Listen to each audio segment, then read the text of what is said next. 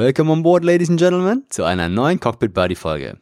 In der heutigen Podcast Folge wird es sehr turbulent, denn wir sprechen über Flugturbulenzen.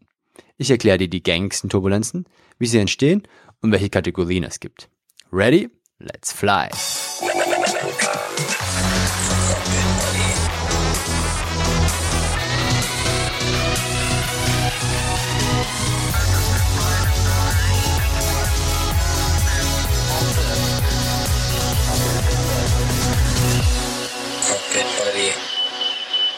Schön, dass du wieder mit an Bord bist. Mein Name ist Hokje Kim und ich bin dein Buddy im Cockpit. Legen wir sofort los. Hast du selber schon mal während des Fluges Turbulenzen erlebt? Ich habe schon oft Erzählungen gehört, wie zum Beispiel, wir hatten Luftlöcher, da ging es gefühlt 100 Meter abwärts. Und der nächste sagt zu mir, das Wackeln, ach, das macht mich nur schläfrig. Du siehst, Turbulenzen werden sehr unterschiedlich wahrgenommen und bewertet. Auch innerhalb der Crew werden sie unterschiedlich wahrgenommen. Das liegt zum einen am Erfahrungswert des Crewmitglieds und auch im Wissensstand. Wie unterscheiden wir die Turbulenzen? Irgendwann wurden die Kategorien definiert in Light, Moderate und Severe, also leicht, mittel und heftig oder schwer. Ich nehme immer den Kaffeebecher als Maßstab. Also, wenn ein bisschen Kaffee rausschwappt, sind es leichte Turbulenzen. Bei mittleren Turbulenzen kippt der Kaffeebecher um und bei schweren fliegt er gegen die Decke. Das ist natürlich nicht die korrekte Definition der Kategorien.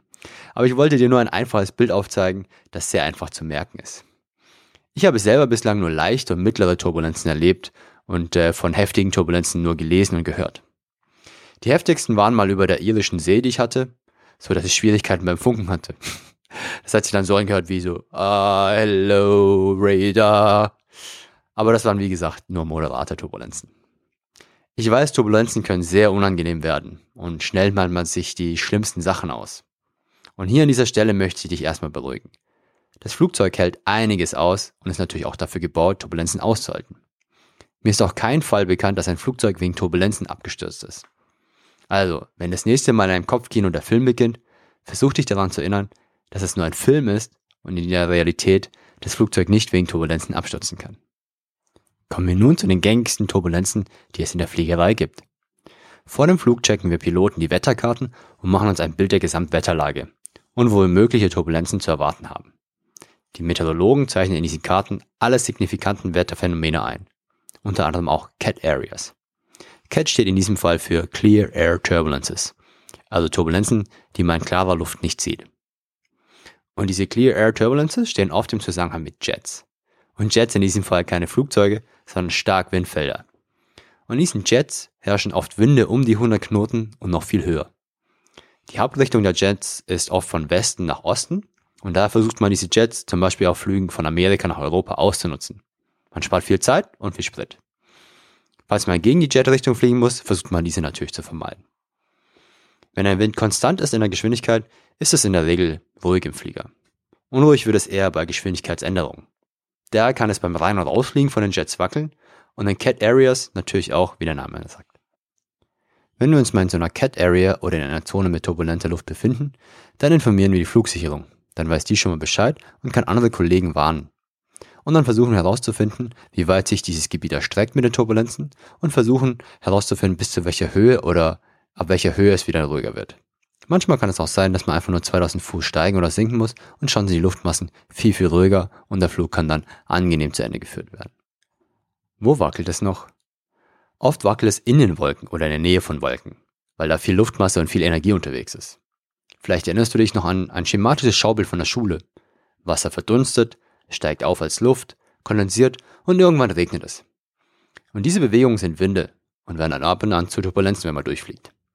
Daher, wenn es nächstes Mal wackelt und du schaust raus und erkennst ein paar Wolken, weißt du, aha, die Luftmassen sind schon wieder unterwegs. Kommen wir jetzt nun zur Thermik. Was ist jetzt Thermik, fragst du dich vielleicht.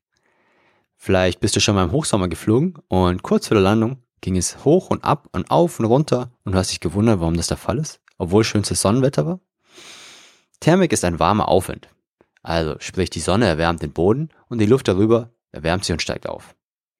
Viele Vögel und auch Segelflieger nutzen diese Thermik, um Höhe zu gewinnen. Und wieso wackelt es dann?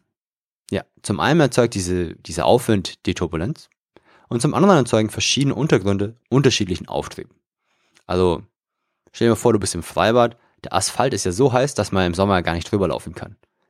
Und zwei Zentimeter weiter ist der Rasen, auf dem ist es angenehm kühl. Und der Boden ist nicht nur unterschiedlich warm, auch die Luft darüber erwärmt sich unterschiedlich.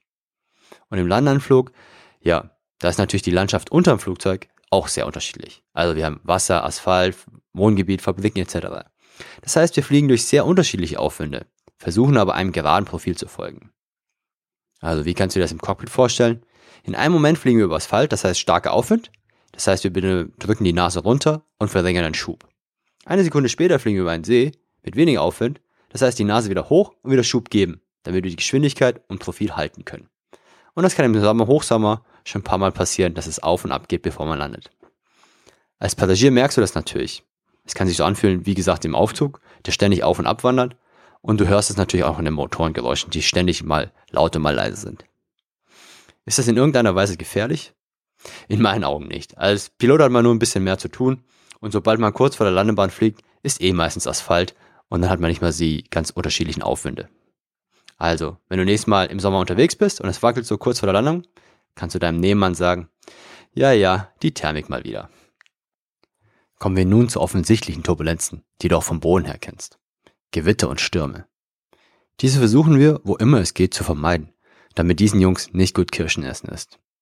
Das heißt, als Piloten halten wir immer einen Sicherheitsabstand ein, so dass wir aus der Gefahrenzone draußen bleiben. Solltest du als Passagier Gewitter und Blitze sehen aus dem Fenster, ist das ein gutes Zeichen. Warum? Weil wir dann an einer Gewitterzelle vorbeifliegen und nicht durch. Klingt völlig banal, aber was sich links und rechts von unserem Flugzeug befindet, kann uns ja nicht mehr schaden. Trotzdem kann es natürlich in der Gegend der Gewitterzellen wackeln, da auch hier viel Energie und Luft unterwegs ist. Es gibt noch ein Wetterphänomen, das ich an dieser Stelle noch erwähnen möchte, welches turbulent sein kann. Falls du mal einen Flug Richtung Südhalbkugel hattest, kennst du es eventuell schon. Das Phänomen heißt ETC, Innertropische Konvergenzzone. Sie erstreckt sich entlang des Äquators und ist sehr groß, sowohl in der Breite als auch in der Höhe. Sie ist sehr bekannt für ihre Quellbewölkung und die oft daraus entstehenden Gewitter. Das heißt, solltest du zum Beispiel mal von Frankfurt nach Buenos Aires fliegen, kann es durchaus sein, dass über den Atlantik in der Nähe vom Äquator es zu Turbulenzen kommen kann. Und die haben ihren Ursprung in der ETC. Vor zwei Jahren war ich selber als Passagier unterwegs nach Argentinien und wir sind durch die ETC gekommen. Es hat leicht gewackelt und nach einer gewissen Zeit war das leichte Wackeln auch schon wieder weg. Du siehst, in der Fliegerei gehören die Winde zum Alltag und manchmal auch die Turbulenzen. Fazit, bleibe als Passagier die ganze Zeit eingeschnallt, da es wirklich zu unerwarteten Turbulenzen kommen kann. Wir Piloten sind übrigens auch die ganze Zeit eingeschnallt.